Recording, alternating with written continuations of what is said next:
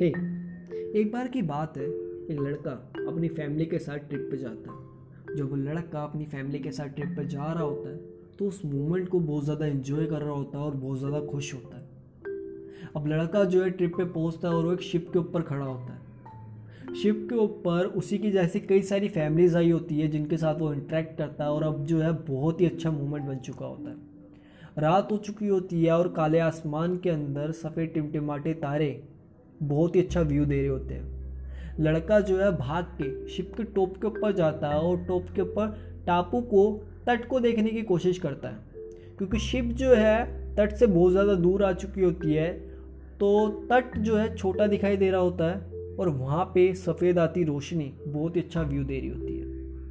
अब जो है ये रोशनी और ये जो व्यू था, ये ज़्यादा देर के लिए नहीं था क्योंकि समुद्र के अंदर एक तूफ़ान आ जाता है। तेज़ हवाएँ चलने लगती है चारों तरफ़ काले बादल छा जाते हैं और बारिश भी होने लगती है। उसी समय शिप का कैप्टन भागते हुए आता है और कहता है कि शिप के अंदर एक छेद हो गया है, सभी लोग अपनी जान बचा के भागो। हबड़ा तबड़ी का माहौल बन जाता है और उसी समय लड़का जो है एक लाइट बोट उठाता है और पानी के अंदर कूद जाता है।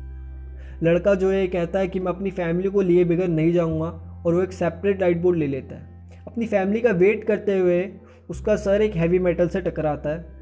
और वो लड़का कहीं दूर बह के चला जाता है। जब लड़का सुबह सुबह उठता है तो वो देखता है कि उसके चारों तरफ़ कोई भी नहीं है।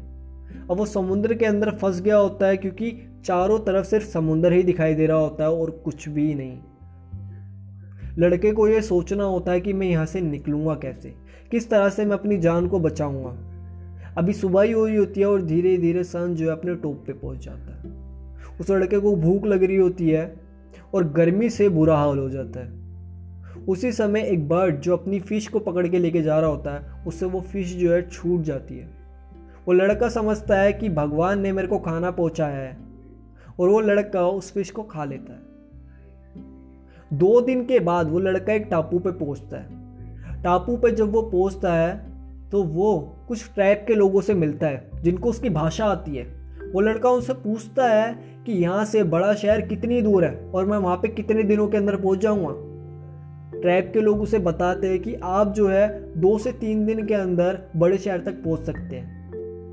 लड़का जो है, उसके अंदर मोटिवेशन आ जाता है कि अब जो है मैं अपने घर पहुँच सकता हूँ, मैं बहुत ज़्यादा खुश हूँ और वो जो है अपनी ज़रूरत का सामान लेके उस टापू को छोड़ देता है।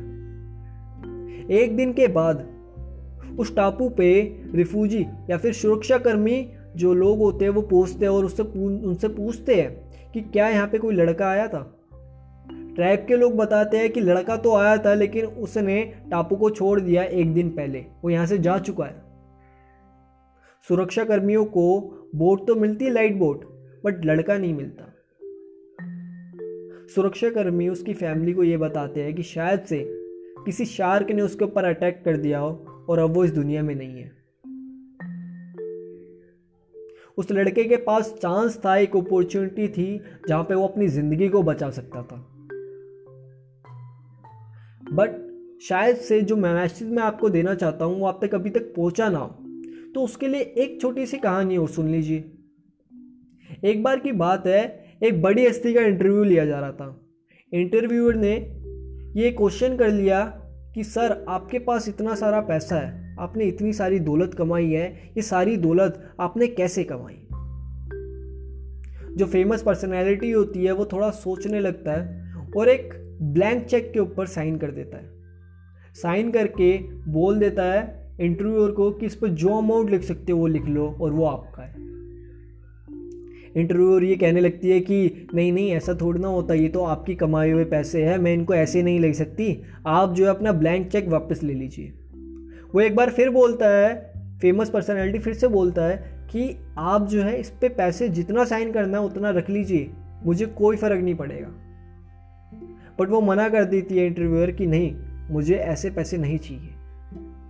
अब जो फ़ेमस पर्सनैलिटी होती है, वो ये बोलता है कि मेरी ज़िंदगी में मैं जो इतना बड़ा सक्सेस मेरे को मिली है, ये इस वजह से मिली है क्योंकि मेरे को जो अपॉर्चुनिटी मिलती है, मैं उनको कभी छोड़ता नहीं।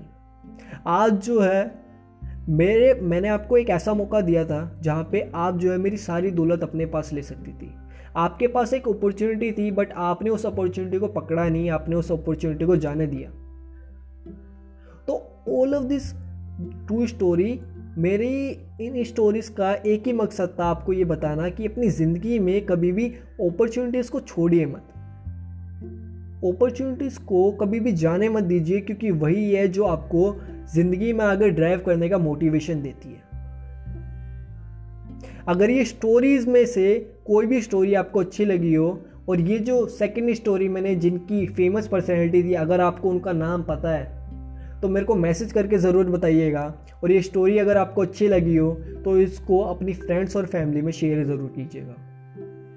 Thank you so much this is me Nitin Kumar Prajapati and thank you so much for listening to this episode. Bye bye and stay tuning with us.